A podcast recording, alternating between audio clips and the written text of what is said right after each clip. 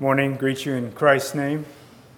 I was sitting back on the bench just before the we got up front here. We were singing the songs, and all of a sudden I got this distinct longing to stay seated in my seat. I didn't want to get up here this morning. Uh, but God is faithful, and uh, I trust that He will speak to us. I invite you to turn to John chapter 2 for a text.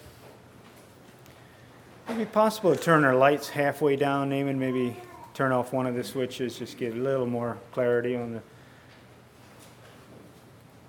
That's good. We'll be reading from verse 13 in John chapter 2. Today is Father's Day. We are celebrating it. We've heard that already.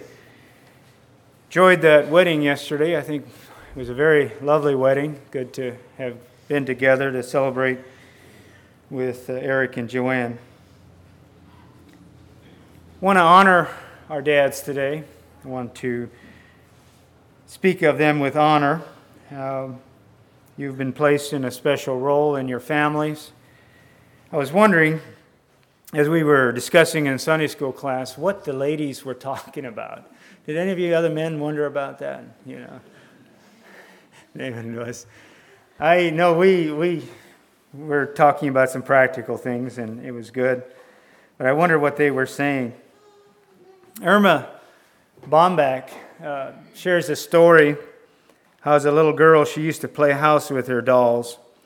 And she always knew what to do with the mother doll and the kid dolls, but the daddy doll was a puzzler. Didn't know what to do with the daddy doll.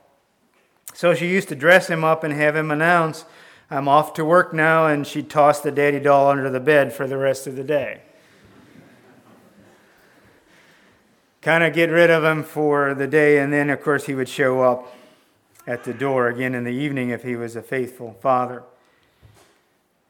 Leon mentioned that dads are missing from homes, and that's really, really a crisis in our American culture. Um, dads aren't there.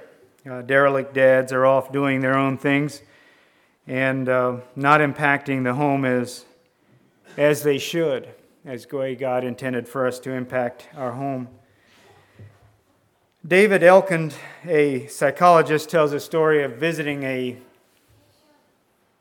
a school where his son was, his young son was, and he was there as a psychologist to help in a situation, and his, he overheard three a number of young boys talking. He first one says, "My daddy is a doctor, and he makes lots of money, and we have a swimming pool."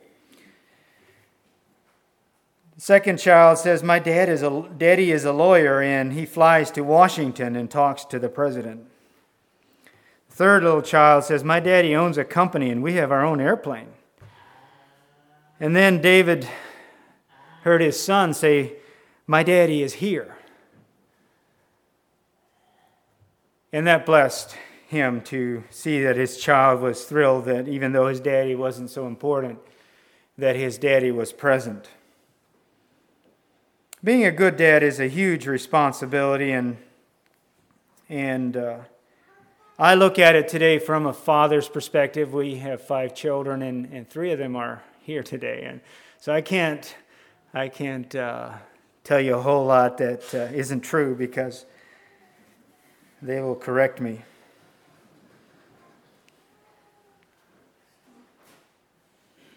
It's not enough anymore to bring home the bacon as a dad. We have all, all kinds of other things that we need to do.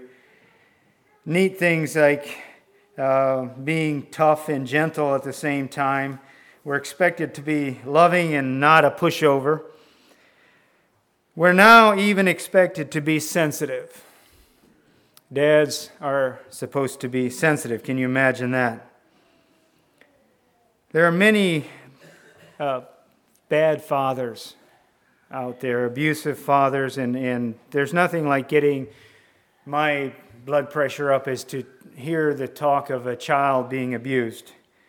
Uh, they're not kind or gentle, they're brutes. They think they're real he men, and they're, they're not good fathers.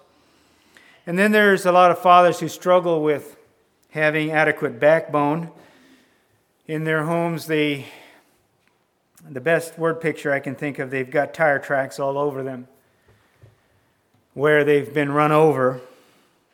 I think you know the kind I'm talking about. There are sensitive dads as well, uh, very concerned about.